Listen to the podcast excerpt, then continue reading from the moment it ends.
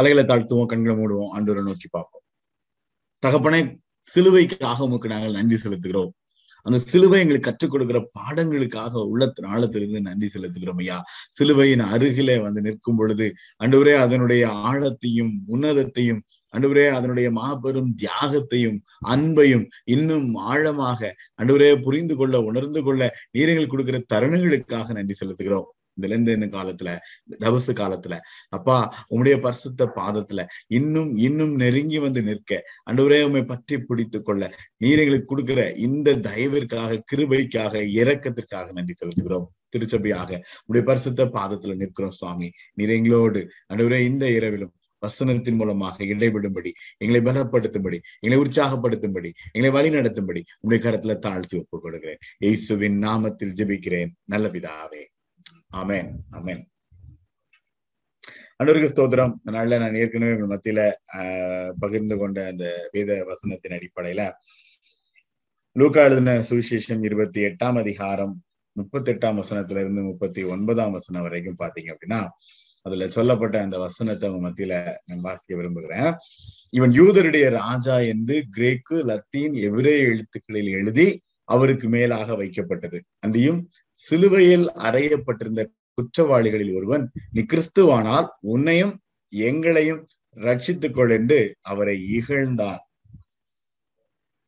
சிலுவையில் அறையப்பட்ட குற்றவாளிகளில் ஒருவன் நீ கிறிஸ்துவானால் உன்னையும் எங்களையும் ரட்சித்துக்கொள் என்று இகழ்ந்தான் என்று அதுல சொல்லப்பட்டிருக்கிறது. இந்த சம்பவம் வந்து ஆஹ் மத்தையு மார்க்கு ரெண்டு பேரும் இந்த சம்பவத்தை எழுதும் பொழுது அதுல வந்து இந்த இந்த சிலுவையில அறையப்பட்ட இந்த கள்ளர்கள் அவர்களை பத்தி சொல்லும் பொழுது அறையப்பட்டவர்களும் அவரை நிந்தித்தார்கள் அப்படின்னு மார்க்கு பதினஞ்சு முப்பத்தி ரெண்டுல சொல்லப்பட்டிருக்கும். அதே போல மத்தியில பாத்தீங்க அப்படின்னா அந்த கள்ளரும் அவரை நிந்தித்தார்கள். அதுல வந்து லூக்கா வந்து அந்த ஒருவன் நீ இகழ்ந்தான் அப்படின்னு சொல்லியிருப்பாரு. ஆனால் மத்தையும் மார்க்ல பாத்தீங்க அப்படின்னா நிந்தித்தார்கள் நிந்தித்தார்கள் அப்படின்னு ஆஹ் அதை வந்து பண்மையில சொல்லப்பட்டிருக்கு. அப்போ இதுல வந்து ஒரு கேள்வி வருது எத்தனை கள்ளர்கள் தான் இருந்தாங்க? யாரு தான் ஆண்டவரை நிந்தித்தாங்க? என்ன நடந்துச்சு அப்படின்னு? ஆஹ் ரொம்ப சிம்பிள். மூல பாஷையில அது எழுதும் பொழுது அந்த ஒரு கூட்டம் அல்லது அந்த குறிப்பிட்ட நபரை தான் அதை வந்து அப்படி அவங்க குறிப்பிட்டாங்க. ஆஹ் இந்த குறிப்பிட்ட மனநிலைகளை உடைய அந்த நபர் அப்படின்னு கூட அதை எடுத்துக்கலாம். நம்ம வந்து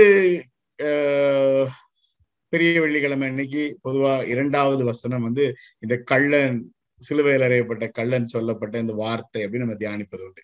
இன்றைக்கு நீ என்னுடனே கூட பரதீசில் இருப்பாய் அப்படின்னு ஆண்டவர் சொன்ன அந்த வாக்கு ரைட் அப்போ அதை நம்ம தியானிப்போம். அந்த சிலுவையில அந்த நிமிடத்துல ஆண்டவரை ஏற்றுக்கொண்ட அந்த ஒரு கள்ளன் அந்த நேரத்துல ஆண்டவர் அவரை அவரை அவரை ஏற்றுக்கொண்டதுனால அவர் பரலோகத்துல இருக்கிறார் அப்படின்னு.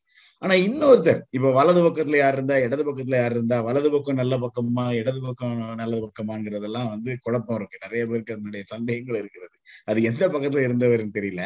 ஆனால் ஹார்ட் மேட் அதாவது மனதுதான் அது ரொம்ப முக்கியம். மனசு என்ன சொல்லுதுங்கிறது ரொம்ப முக்கியம். அப்ப இன்னொருவர் ஒருவர் ஆண்டவருடைய சமூகத்துல ஆண்டவர் ஏற்றுக்கொண்டார். ஆனால் இன்னொருவர் அதான் லூக்கா அதை எழுதும் பொழுது நீ கிறிஸ்துவானால் உன்னையும் எங்களையும் ரட்சித்துக் கொள் என்று அவரை இகழ்ந்தான். அப்படின்னு சொல்லப்பட்டிருக்கிறது இந்த இகழ்ந்தவனுடைய ஒரு மனப்பாங்கு அல்லது மனநிலை எப்படி எப்படிப்பட்ட ஒரு மனநிலை அப்படிங்கும் போது இது சிலுவையை சுற்றி நடந்ததுதான். பல கண்ணோட்டங்கள். ஒரு கண்ணோட்டம் வந்து அதாவது இருதய கடினம் கடினத்தின் மத்தியிலையும் ஒருவேளை ஏற்கனவே ஆண்டவரை குறித்து ஆண்டோடைய சூழ்நிலைகளை குறித்து ஆண்டவர் செய்த அற்புதங்கள் ஆண்டவர் கடந்து சென்ற பாதைகள் பல காரியங்களை அறிந்த அல்லது உணர்ந்த அதை பத்தி எல்லாம் கேள்விப்பட்ட ஒரு நபரா கூட இருந்திருக்கிறதுக்கு வாய்ப்பு இருக்கு. அந்த இடத்துல இருந்த எதிர்த்து ஆண்டவரை கொலை செய்த சேவகர்கள் ஆண்டவருக்கு விரோதமாக நின்ற கூட்டம் அதே மனப்பாங்கோடு ஆண்டவரை இகழ்ந்த ஒரு சூழ்நிலையை பார்க்கிறோம் இந்த இந்த இந்த கள்ளன் இடத்துல. ஏன் இப்படிப்பட்ட ஒரு நிலைமைன்னா ஆல்ரெடி கல் தூக்குல தொங்க போட்டாச்சு சபிக்கப்பட்ட நிலைமையில. உனக்கு வாழ்வு முடிஞ்சு போச்சு சாக போறங்கிற நிலைமையும் ஆயிடுச்சு பண்ணின தப்புக்கு தான் கொடுக்கப்பட்டிருக்கும் பொழுதும் அந்த இடத்துல அப்படிப்பட்ட ஒரு இருதய கடினம் அப்படின் போது அதுதான் ஆஹ் பிசாசு கொடுக்கிற இருதய கடினம். என்ன அப்படின்னா மனசு வெறுத்துரும். இப்போ சிலருக்கு வந்து அவங்க அதிகமாக உணர்ச்சி வசப்பட்ட அல்லது ரொம்ப அதிகமா கோவப்பட்டாங்க அப்படின்னா அவங்களுக்கு உள்ள தூங்கிட்டு இருக்கிற மிருகம் வந்து வெளியில வந்துரும். அந்த மிருகம் வெளியில வந்த உடனே அவங்களுக்கே அவங்க என்ன பேசுறோன்னே தெரியாது. சிலர்லாம் அவங்க ரொம்ப தெய்வீகமா சே எவ்வளவு அருமையா இருக்கிறாங்க நல்லா பேசுறாங்க எவ்வளவு அப்படின்ட்டு பிரைஸ்லாட் அப்படின்னு பேசிட்டு போச்சு திடீர்னு உள்ளுக்குள்ள இருந்து மெட்ராஸ் பாஷையில சொல்லணும்னா கூவம் வெளியில வந்துருச்சுன்னு வச்சுக்கோங்களேன்.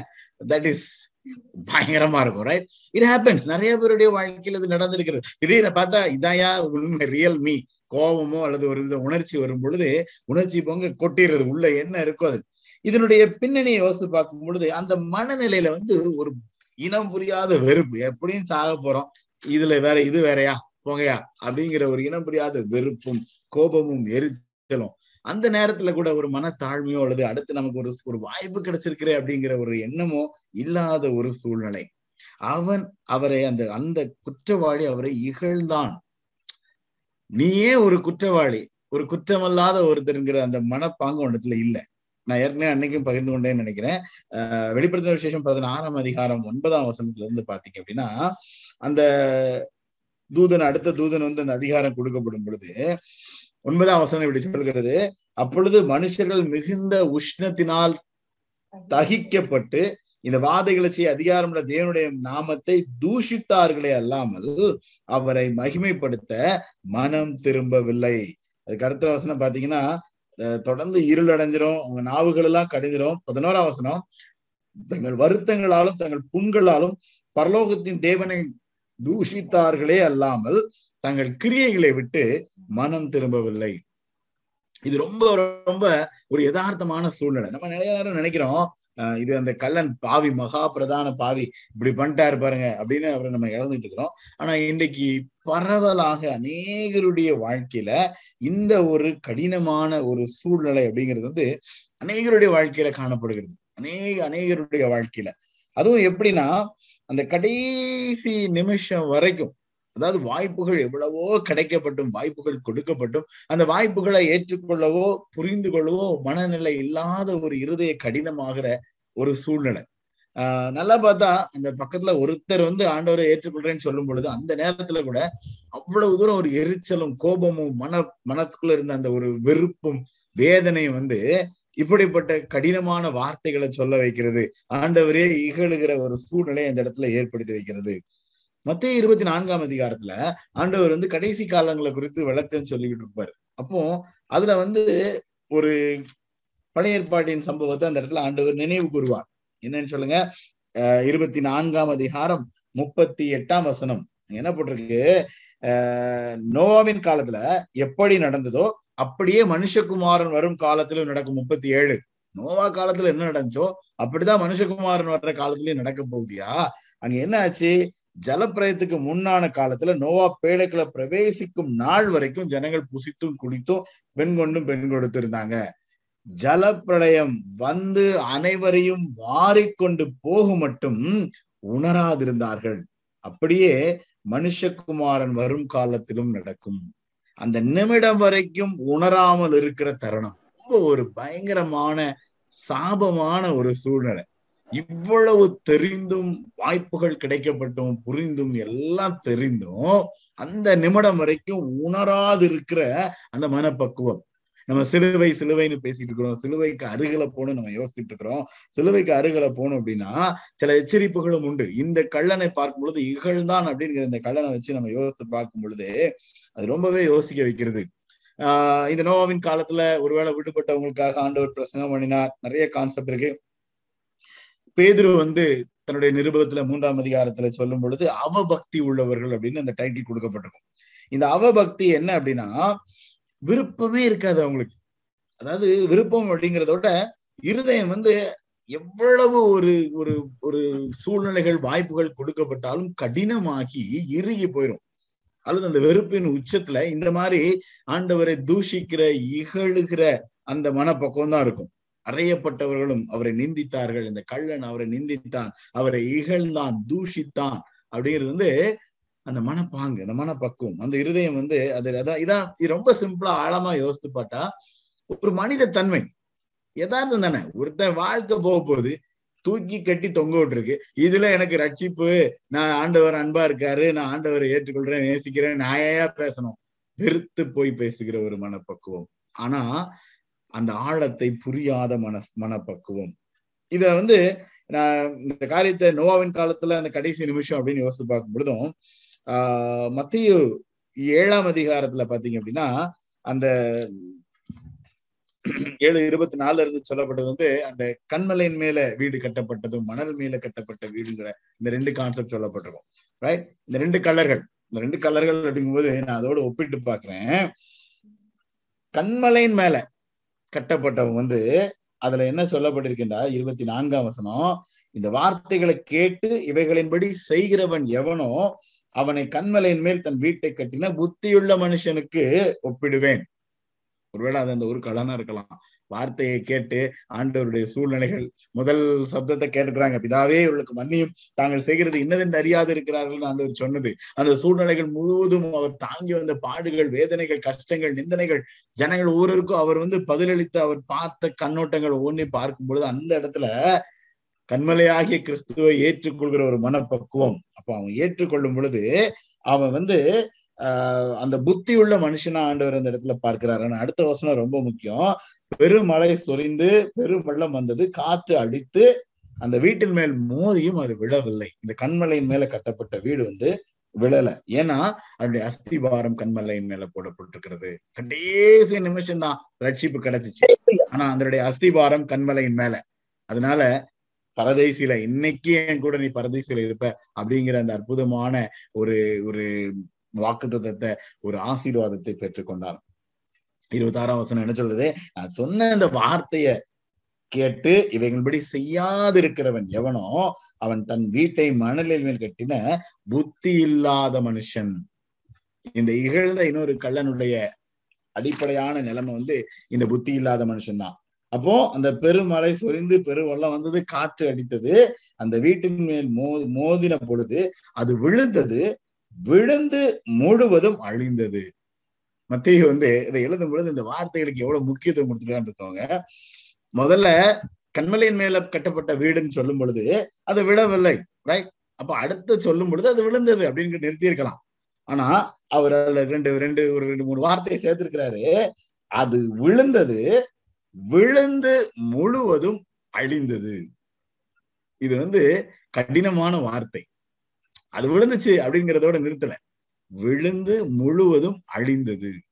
இதுதான் இந்த இகழ்ந்த கள்ளனுடைய அவல நிலைமை. ரொம்ப சிம்பிள் புத்தியுள்ள மனிதன் புத்தி இல்லாத மனிதன். கற்பாறை ஆகிய கண்மலை ஆகிய கிறிஸ்து என்னுடைய அஸ்திபாரம் அப்படின்னு சொல்லும் பொழுது அவரை நான் பற்றி பிடித்து கொள்ள அந்த அஸ்திபாரத்துல என்னுடைய விசுவாச வாழ்க்கை கட்டப்பட நான் அழைக்கப்படுகிறேன். இந்த இந்த இகழுகிற தன்மை வந்து டோட்டலி மனித தன்மை இன்னைக்கு மனிதன் மனிதனோட அதாவது ஆண்டுடைய பலன் இல்லாம மனித தன்மையில யோசித்தோம் அப்படின்னா இப்படித்தான் அந்த மனப்பாங்கு இருக்கும். அவபக்தி உள்ள ஆஹ் எவ்வளவு கஷ்டப்பட்டாலும் அந்த தூஷிக்கிறதும் அல்லது மனம் திரும்ப மனதில்லாத ஒரு சூழ்நிலையும் இந்த இடத்துல காணப்படும். வெளிப்படுத்தின விசேஷம் இரண்டாம் அதிகாரம் இருபத்தி ஒன்றாம் வசனத்துல எசபேல குறித்து சொல்லப்பட்டிருக்கும். இந்த எசபேலின் ஆவியை உள்ள அல்லது எசபேல் அப்படின்னு சொன்னாலே ரொம்ப ஒரு நெகட்டிவான சூழ்நிலை ரைட் அப்போ அங்க என்ன சொல்லப்பட்டிருக்கிறது? அவள் மனம் திரும்பும்படியாக அவளுக்கு தவணை கொடுத்தேன். தன் தேசி மார்க்கத்தை விட்டு மனம் திரும்ப அவளுக்கு விருப்பம் இல்லை கடினமான வார்த்தை. தவணை கொடுத்தேன். இந்த இடத்துல நீ மனம் திரும்புவதற்கு உனக்கு வாய்ப்புகள் கொடுக்கப்படுகிறது. தவணை. ஆண்டுடைய கிருபையினால. நோவின் காலத்துல அதுதான் நடந்துச்சு. ஒவ்வொரு சூழ்நிலைகளிலும் தவணை கொடுக்கப்படும். ஆனா அதுல என்ன பதில் அப்படின்னா மனம் திரும்ப அவளுக்கு விருப்பம் இல்லை சிலுவைக்கு அருகில வந்து நிற்கிறோம். சிலுவையை பத்தி தியானிச்சுக்கிட்டு இருக்கிறோம். சிலுவை சிலுவைன்னு நம்ம யோசிச்சுட்டே இருக்கிறோம். நான் இன்னும் இன்னும் ஆழமா சிலுவை நண்டை வரணும் அப்படின்னா நான் புரிந்து கொள்ள வேண்டியது வந்து தவணைகள் நமக்கு கொடுக்கப்பட்டு கொண்டே இருக்கிறது. சிலுவையை நம்ம ஒவ்வொரு நேரம் யோசிக்கும் பொழுதும் நமக்கு வந்து வாய்ப்புகள் கொடுக்கப்பட்டு கொண்டே இருக்கிறது.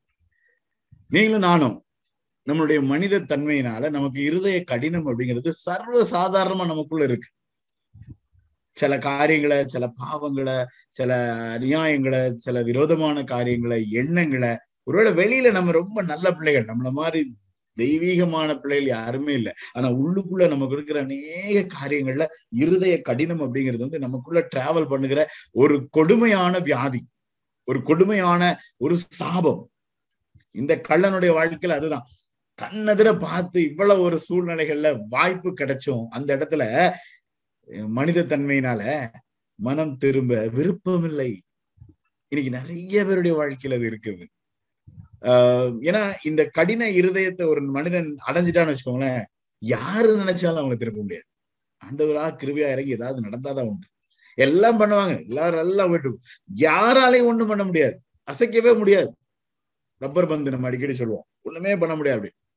மத்திய பதினெட்டாம் அதிகாரத்துல ஆண்டவர் அந்த சிறியரில் அப்படிங்கிற அந்த கான்செப்டை சொல்லும் பொழுது என்ன சொல்றாரு அப்படின்னா ஒருவனாகிலும் கெட்டு போவது பரலோகத்தில் இருக்கிற உங்கள் பிதாவின் சித்தம் அல்ல இந்த சிறியரில் ஒருவனாகிலும் கெட்டு போவது பரலோகத்தில் இருக்கிற உங்களுடைய பிதாவின் சித்தம் அல்ல அது கள்ளனாக இருக்கட்டும் அது யூதாஸ்காரியத்தாக இருக்கட்டும். அல்லது ஆண்டவருக்கு விரோதித்த எப்படிப்பட்ட மனிதனாக இருக்கட்டும் அவருடைய நாமத்தினால அவருடைய சாயலில் உருவாக்கப்பட்ட ஒருவனாகிலும் கெட்டு போவது கிறிஸ்துவின் சித்தம் அல்ல. அப்போ இந்த இடத்துல நம்ம வந்து கருணை இறக்கம் அண்டுபுரே கிருபை அண்டுபுரே இறக்கத்தை காமிங்க கிருபையை கொடுங்க நான் கருணையா கடினமானு போட்டேனே இந்த இடத்துல நானும் கொஞ்சம் கருணை காட்ட வேண்டியது இருக்கு.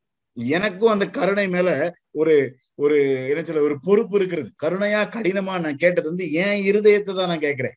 என் இருதயம் கருணை உள்ள இருதயம்னா இழகிரும் இந்த அழைப்புக்கு ஆண்டுடைய பாதத்துல ஐயா நான் மனம் திரும்புறேன்னு கதறி விழுந்துரும் என் இருதயம் கடினமானா எனக்கு அந்த விருப்பமே வராது. எவ்வளவுதான் என்ன பண்ணாலும் சரி மனம் திரும்ப விருப்பம் இல்லை அப்படிங்கிறது கடினமான ஒரு சூழ்நிலைகளுக்கு போயிடும் ரெண்டு கலருக்குள்ள நடந்ததுதான். ஒரு கல்லருக்குள்ள அந்த சதையான இருதயம் இறைமையால சொல்லப்பட்டிருக்கிறது ரைட் கல்லான இருதயம் போய் சதையான இருதயம் பொழுது அந்த கருணையான இருதயம் எனக்கு நான் கொஞ்சம் கருணை காட்ட வேண்டியது இருக்கு. எதுக்கு? அவர் எனக்காக இறங்கி வந்து பாடுபட்ட இந்த பாட்டுகளை ஏற்றுக்கொள்வதற்கு என் இருதயத்துல கொஞ்சம் கருணை தேவைப்படுகிறது. இந்த இருதயம் கடினமானால்